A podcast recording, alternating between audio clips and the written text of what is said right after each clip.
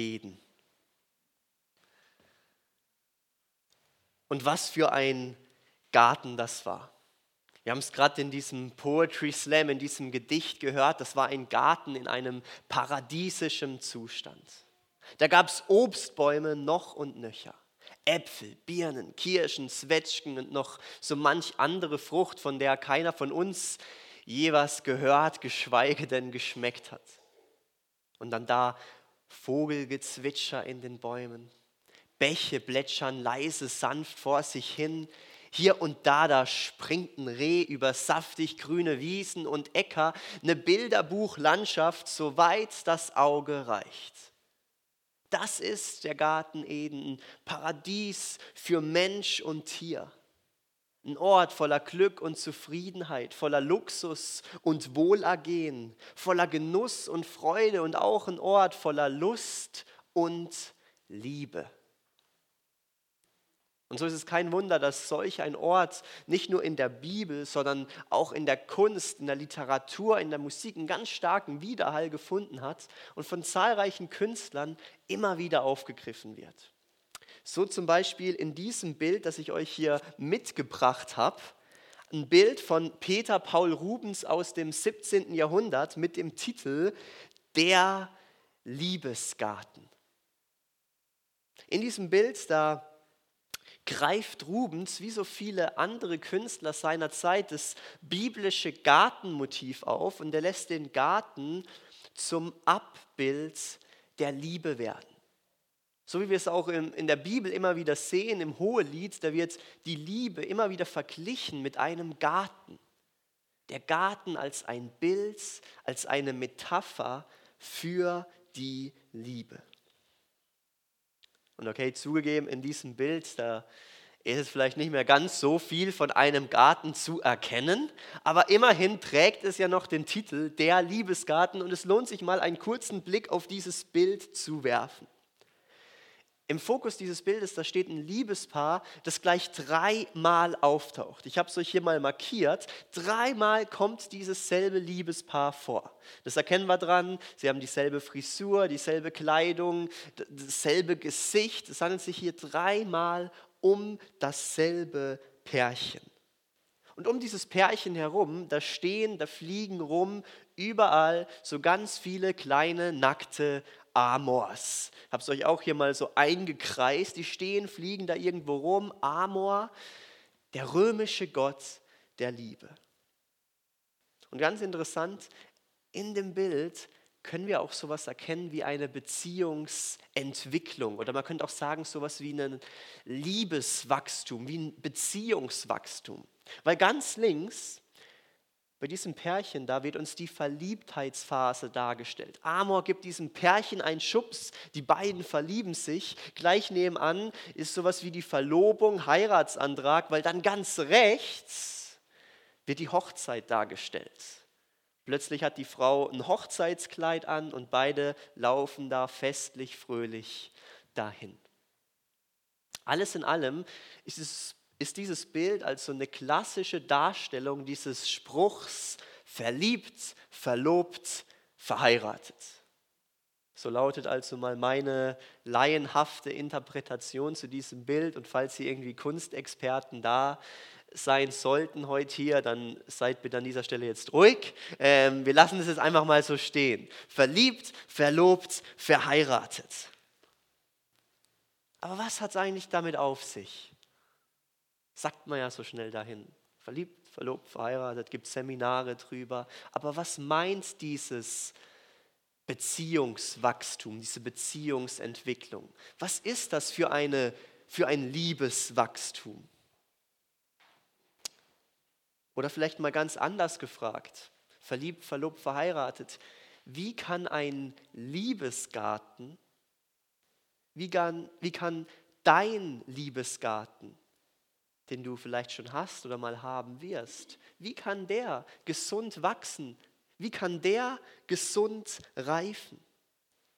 Wie kann deine Liebe zu deinem Freund, zu deiner Freundin, zu deinem Mann, zu deiner Frau gesund reifen? Dieser Frage wollen wir heute in dieser Predigt auf den Grund gehen und gemeinsam herausfinden, wie wir unseren Liebesgarten gesund und sinnvoll pflegen können. Und an dieser Stelle beginnen wir also mal bei diesem Bild ganz links mit dem Verlieben. Oder man könnte auch sagen, mit der natürlichen Liebe. Sich in jemanden zu verlieben, das ist wie ein Garten, der beginnt zu wachsen. Ein Garten, der beginnt zu blühen. Ein Garten, in dem sich überall Frühlingsgefühle breit machen. Und in der Predigtvorbereitung habe ich mich gefragt, Mensch, wie könnte ich dieses Gefühl des Verliebens erklären? Und sofort dachte ich, ach, da, da, muss meine Frau her, weil die muss es euch erklären. Ich kann euch sagen, als die mich das erste Mal gesehen hat, da hatte die sowas von viele Schmetterlinge in ihrem Bauch. Äh, oder Sarah, das stimmt doch so ungefähr? So ganz war es dann doch nicht so, eher umgekehrt würde ich sagen.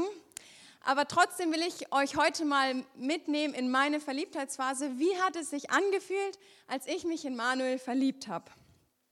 Also zuallererst kann ich sagen, dass sich all meine Gedanken irgendwie um Manuel gedreht haben. Also ich habe mich dabei erwischt, egal was ich gemacht habe. Ja, dann habe ich dort studiert und plötzlich fiel mir ein, oh Manuel, also immer dieser Manuel, der mir im Kopf schwirrte, an den man immer wieder gedacht hat. Und das andere Phänomen, was ich vielleicht erlebt habe, ist immer, dass wenn ich wusste, Manuel ist jetzt hier auch irgendwo, wo ich bin, immer dieses unauffällige Ausschau halten nach dem anderen, wo ist der jetzt, was macht er jetzt.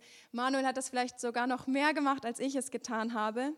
Aber ja, und auch etwas, was, woran ich denke, als ich so richtig verliebt war, dass selbst wenn ich was mit richtig coolen Leuten, Freunden gemacht habe am Abend oder so, dann doch dieses Gefühl, oh, wenn Manuel jetzt hier wäre, wäre es irgendwie noch cooler, noch besser oder würde mir mehr Spaß machen. Was wir auch gemacht haben, denke ich, wir haben uns beide von unserer besten Seite gezeigt. Also es gab wirklich nichts, was ähm, mich an Manuel gestört hat. Alle seine Eigenarten fand ich sehr charmant. Aber keine Sorge, das hat sich äh, dann doch irgendwann verändert. Jetzt weiß man so ein bisschen, ne, was einen ein bisschen nervt. Ähm, aber in dieser Verliebtheitsphase, was mich auch so erinnert, wir waren total voller Tatendrang, Visionen, Zukunftspläne, Ideen, was man alles so noch machen ist gut. Kann, ne? Also ihr merkt, ich muss Sie langsam unterbrechen, sonst würde es noch ein bisschen länger gehen. Aber wir merken hier an dem, was Sarah sagt, sich in jemanden zu verlieben, ist, ist erstmal was unglaublich Schönes. Es ist was Tolles. Und ich möchte an dieser Stelle sogar so weit gehen und sagen, dass uns diese Verliebtheit was widerspiegelt von Gottes Charakter. Verliebtheit hat eine Gottähnlichkeit. Schaut mal, bei all dem, was Sarah da gerade gesagt hat, da wurde doch eine Sache deutlich. In ihrer Verliebtheit, da hat sich alles um mich gedreht. Es hat sich alles um die andere Person gedreht. Sarah hatte ein Verlangen nach mir nach der geliebten Person. Und es war nicht ein körperliches Verlangen, nicht irgendwie ein Verlangen nach sexueller Lust oder sonst was. Es war ein Verlangen nach der geliebten Person. Um die Gottähnlichkeit der Verliebtheit deshalb an dieser Stelle mal noch besser verstehen zu können, ist interessant, wenn wir die Verliebtheit der sexuellen Lust gegenüberstellen. Denn es ist so, die Verliebtheit will die geliebte Person. Die sexuelle Lust will die Befriedigung.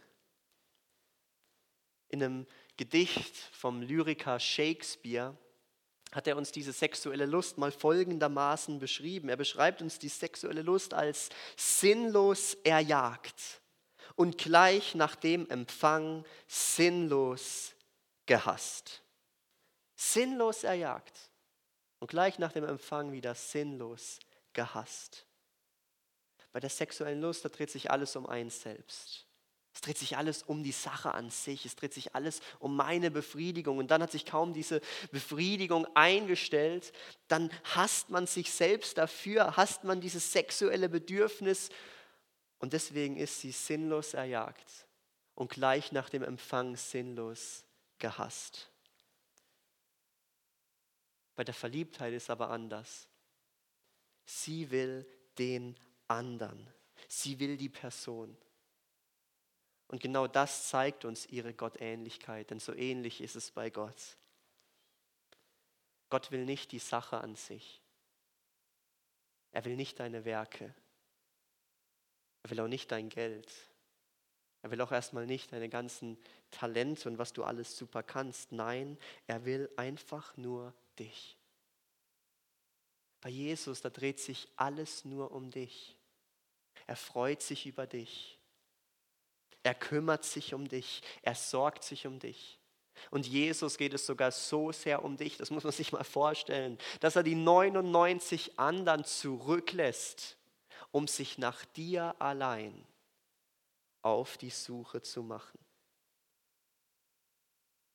Und deshalb meine ich, dass uns dieses Gefühl der Verliebtheit schon so ein bisschen einen Vorgeschmack davon gibt, wer Gott ist. Es zeigt uns Gottes Charakter und deshalb dürfen wir auch die Gottähnlichkeit der Verliebtheit nicht ignorieren. Und ich meine, dass wir das oft tun, wenn wir da irgendwie sagen, ach ja, die sind ja nur verliebt, ach, das wird sich schon wieder ändern. Nee, lasst uns freuen darüber und wirklich sehen, jawohl, Verliebtheit hat eine Gottähnlichkeit.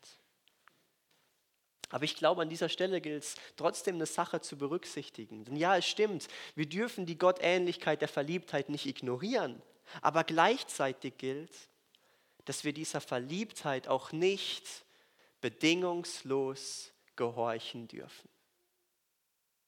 Wir dürfen dieser Verliebtheit nicht bedingungslos gehorchen, denn Verliebtheit ist und bleibt ein Gefühl.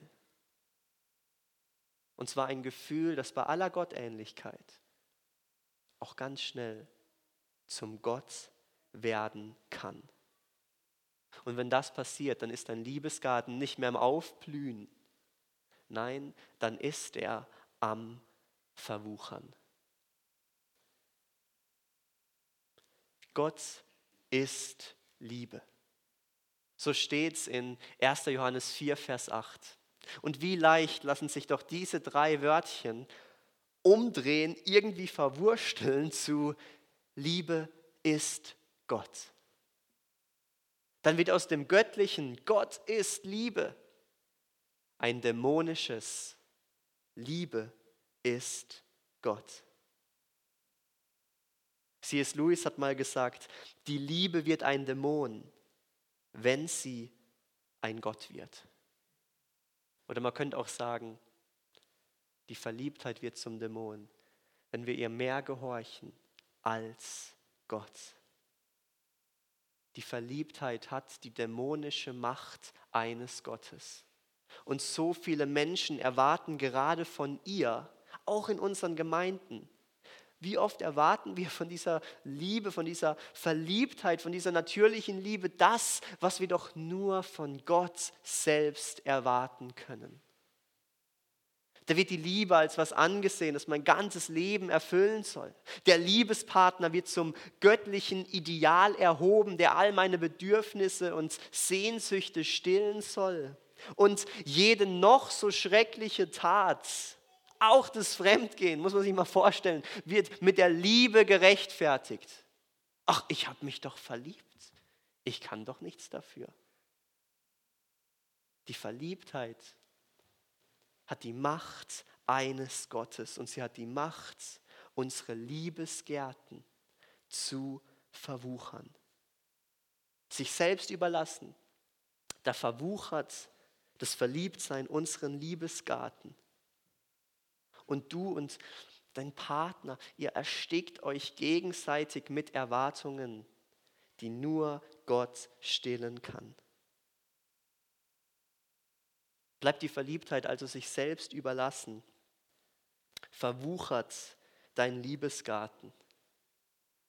Oder aber er kann vertrocknen. Er kann auch vertrocknen, weil gleichzeitig gilt, dass die Verliebtheit auch dafür bekannt ist, dass sie die sterblichste aller Liebesarten ist. Die Verliebtheit ist die sterblichste aller Liebesarten, denn sie ist und bleibt ein Gefühl. Ein Gefühl, das bei aller Gottähnlichkeit auch einfach aufhören kann. Ein Gefühl, das Versprechen gibt, ach, ich will dir ein Leben lang treu sein, aber es kann dieses Versprechen selbst nicht halten, weil Gefühle verschwinden, weil Gefühle vertrocknen. Wenn ich mal drüber nachdenke, ich kann euch nicht sagen, wie oft ich schon in meinem Leben verliebt war. Wahrscheinlich viel zu oft. Wahrscheinlich auch in viel zu viele verschiedene Mädchen. Aber eins war immer gleich, bis ich Sarah kennengelernt habe.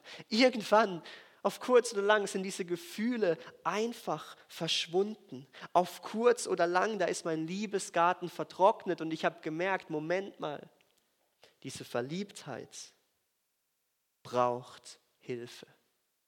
Ich darf nicht da stehen bleiben. Denn wenn ich da stehen bleibe, dann wird diese natürliche Liebe entweder aufhören oder zum Gott werden. Ohne Hilfe, da vertrocknet oder verwuchert mein Liebesgarten.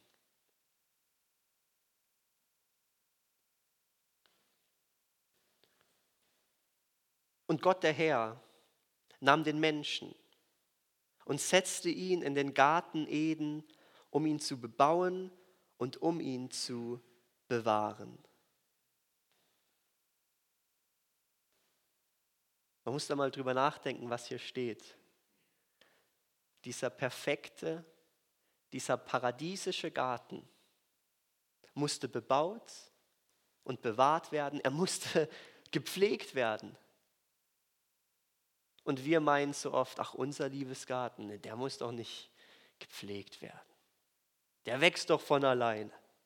Aber wenn schon der paradiesische Garten gepflegt werden musste, wie viel mehr muss es dann unser Liebesgarten? Unser Liebesgarten, unser, unsere natürliche Liebe braucht Pflege. Pflege Hilfe durch was Übergeordnetes. Doch wer oder was ist dieses Übergeordnete? Ich meine, es ist zweierlei. Es ist zum einen unser Verstand, oder man könnte auch sagen, es ist unser menschlicher Wille und es ist Gottes Liebe und Gnade. Unsere natürliche Liebe muss immer wieder korrigiert werden, immer wieder unterstützt werden durch unseren Verstand und durch die Liebe und Gnade Gottes. Was meine ich damit? Beginnen wir mal mit dem Verstand, mit dem menschlichen Willen. Und auch hier bleiben wir in diesem Bild des Gartens. Weil eine Sache ist ja glasklar, oder? Ein Garten,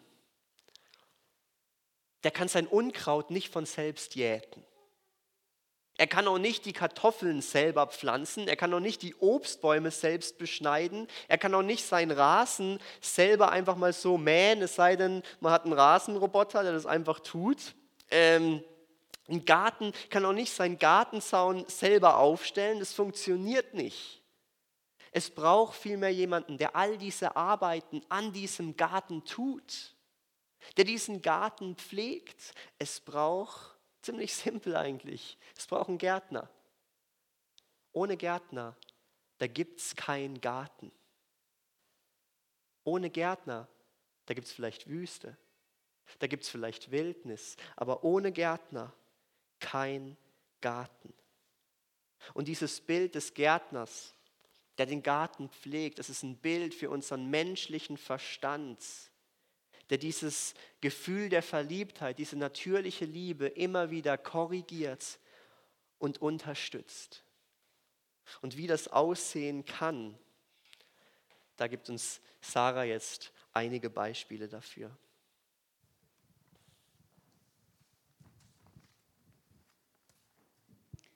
Genau, so wie ein Gärtner Gartengeräte benutzt, um seinen Garten zu pflegen, so ist es auch wichtig, dass unser Verstand und unser Wille Geräte, Werkzeuge heranzieht, um unsere Liebe, unser Verliebtsein zu korrigieren und zu unterstützen. Und dazu habe ich uns verschiedene Dinge mitgebracht, Gartenwerkzeuge. Zum einen, okay, ist nicht wirklich ein Werkzeug, aber es sind frische, neue Samen. Etwas Neues in die Beziehung, in die Liebe sehen. Ein neues Hobby, das man gemeinsam angeht oder ein Projekt, das man zusammen umsetzt oder auch irgendwelche Gewohnheiten, Routinen im Alltag, wenn es auch nur das gemeinsame Zähneputzen am Abend ist. Irgendetwas, was die Liebe auffrischt. So unterschiedlich viele Samen es auf dieser Welt gibt, so unterschiedlich viele Dinge können wir uns eigentlich auch überleben, überlegen, um Neues in unsere Beziehung hineinzusehen, dass neue Blüten, neue Früchte daraus wachsen. Dann dieser schöne Strauß hier, ein getrockneter Blumenstrauß, der steht für die Erinnerung. Und das ist vielleicht etwas, ein kleines Tool, was gerade dann vielleicht hilft, wenn man dieses Gefühl des Verliebtseins nicht mehr so hat oder nicht mehr so spürt, dieses Gefühl der Liebe, wie man es vielleicht mal hatte. Da ist es gut, sich mal zu erinnern an die Momente, an denen das Gefühl der Liebe so hoch war, an irgendwelche tolle gemeinsame Urlaube oder an so Momente, wo man richtig zusammen gelacht hat oder eben an das Verliebtsein. Wie war das damals noch? Und eben dieser Blumenstrauß hier, der ist getrocknet von unserer Hochzeit. Und immer wenn ich ihn sehe, dann eben, dann erinnert man sich an die schöne Zeit dort, dieser schöne Tag die Gefühle, die dort waren. Genau. Dann nächstes Werkzeug, die Unkrauthacke. Damit muss man Unkraut rausjäten und es ist ganz normal, dass Unkraut wächst. In dem schönsten Garten auf der Welt, es wächst einfach Unkraut. Und so auch in unserer Beziehung. Es wuchert manchmal nur so von Konflikten und Spannungen. Das ist normal. Aber eben ist es wichtig, Konflikte zu lösen, das rauszujäten, was rausgejätet werden muss. Und über dieses Thema Konfliktlösung, da kann man so viel drüber reden und sich austauschen und wie macht ihr es, wie machen wir es. Ich an dieser Stelle will da gar nicht mehr so viel zu sagen. Ich will auf ein Buch verweisen von Tobias Teichen über Konflikt, Konfliktlösung. Ähm, das habe ich gelesen und interessanterweise hat mir das Manuel selbst geschenkt. Ich weiß nicht, was er mir damit andeuten wollte, aber es hilft. Dann weiter der gute Dünger. Der Dünger bietet inhaltsreiche, gute Stoffe, damit die Blüten und die Pflanzen gut wachsen können.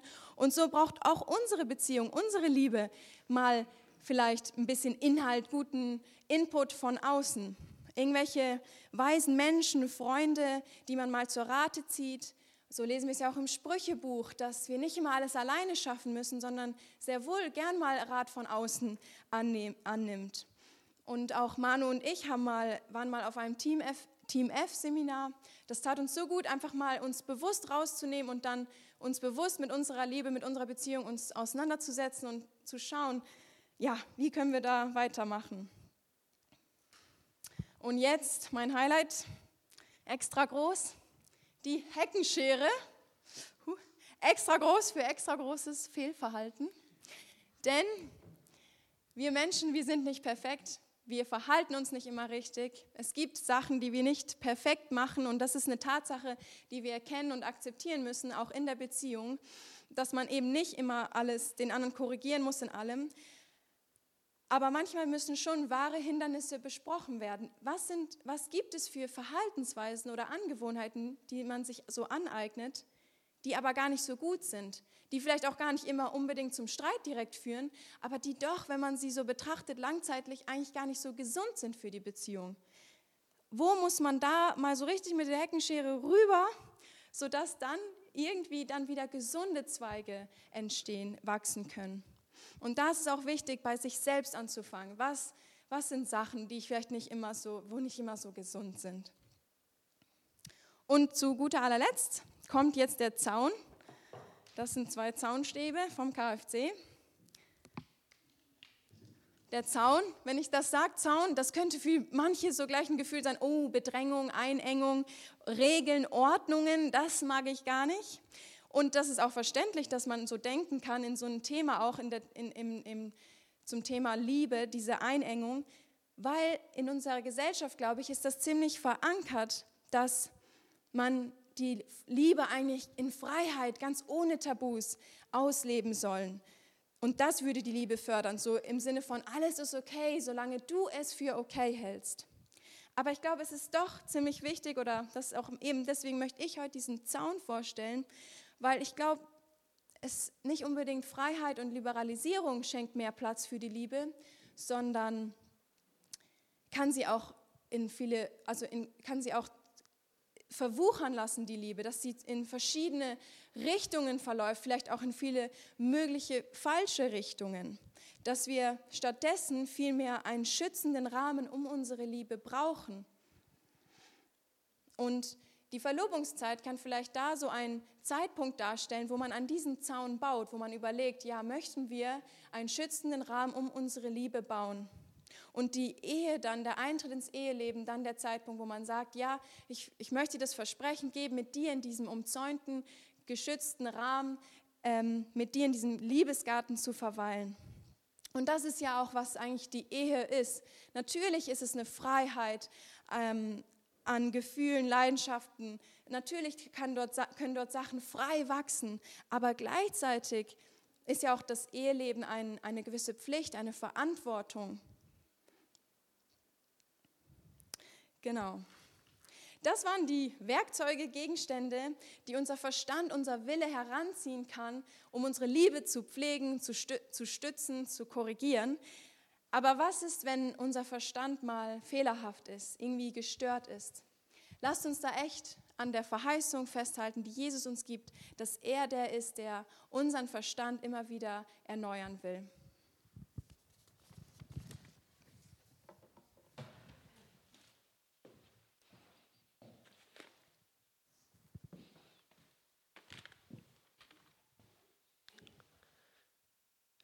Vielen Dank, Sarah. Wir merken also, unser Liebesgarten, der kann gesund wachsen, wenn wir ihn mit unserem Verstand, mit dem Gärtner gesund pflegen. Aber ist euch schon mal aufgefallen, wie, wie klein der Beitrag des Gärtners ist für einen gesunden Garten? Der Beitrag des Gärtners ist eigentlich ziemlich mickrig.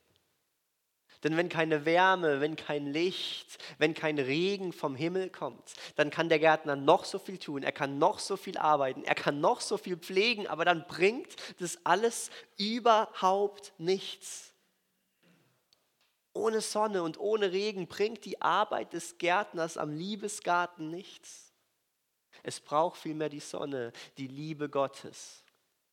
Und es braucht den Regen, die Gnade Gottes damit der Garten gesund wachsen kann. Natürlich, die, die Pflege des Gärtners ist wichtig, aber noch viel wichtiger sind Sonne und Regen. In der Bibel ist die Sonne ein Bild für die Liebe. Und damit ist jetzt nicht diese natürliche Liebe gemeint, diese menschliche Liebe, sondern damit ist die göttliche Liebe gemeint, die Agape. Wir haben vorhin den Vers aus 1. Johannes 4, Vers 8 gehört, wo es heißt, Gott ist Liebe. Gott ist Agape. Und weiter heißt es dann dort, nicht darin besteht die Liebe, dass wir Gott geliebt haben, sondern dass er uns zuerst geliebt hat. Gott hat uns zuerst geliebt. Er hat uns zuerst geliebt, weil er die Liebe in Person ist, weil er die Urliebe ist, die vor allem war. Und diese Urliebe, das ist keine bedürftige Liebe, nein, das ist eine gebende Liebe, eine schenkende Liebe, eine Liebe, mit der Gott auch uns heute Morgen beschenken will. C.S. Lewis hat auch hier mal was Wunderbares gesagt.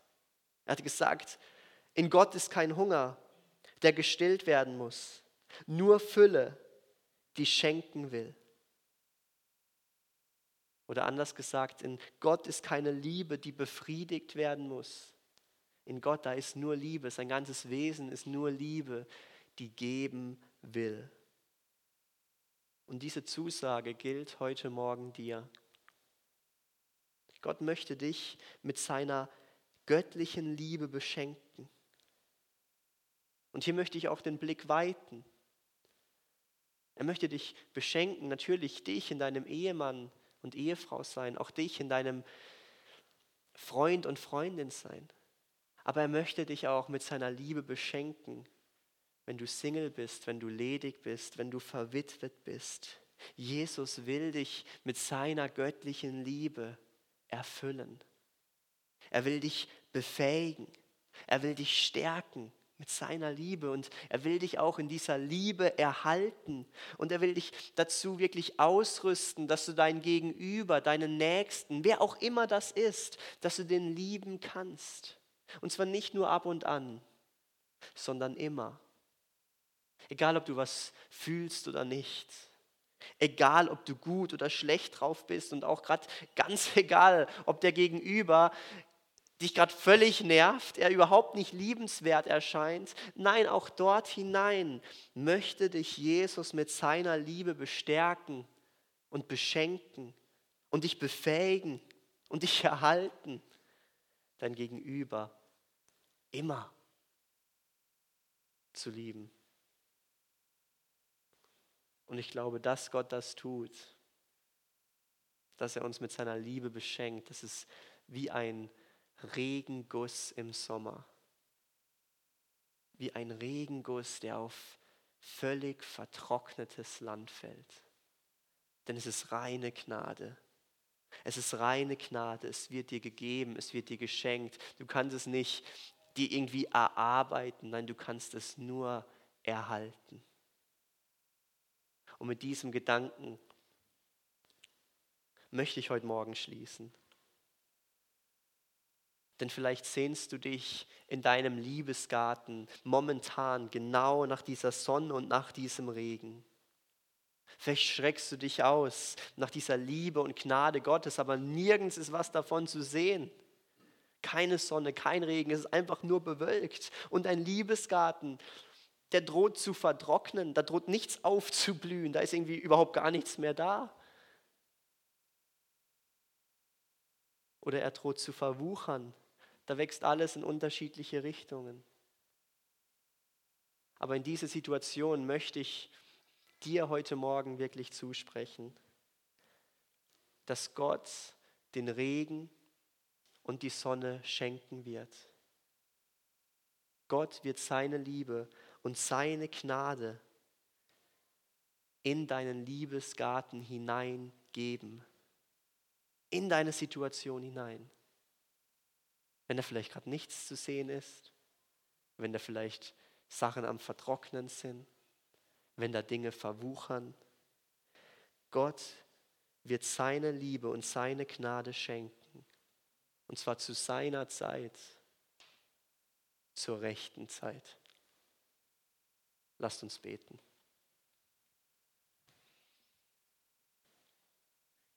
Herr Jesus, wir danken dir für diese Zusage dass du es bist, der uns beschenkt mit einer unfassbaren Liebe und Gnade. Und du bist es, der uns durch und durch kennt. Du weißt es, wo wir stehen, gerade auch bei diesem Thema. Und ich möchte dich bitten, dass du wirklich in die Situationen, in denen wir uns befinden, hineinsprichst und hineinwirkst. Du weißt, was wir brauchen und wir bitten dich und flehen dich an, dass du eingreifst, wo Dinge am Vertrocknen und am Verwuchern sind. Und wir bitten dich, dass wir es auch aushalten, wenn wir nichts von deinem Wirken sehen, dass wir dich trotzdem suchen, auch wenn wir klagend vor dich kommen und voller Leid, aber Vertrauen haben und wissen dürfen, du wirst eingreifen. Und zwar in deinem Zeitplan, in deinem göttlichen Zeitplan und Zeitpunkt. Amen.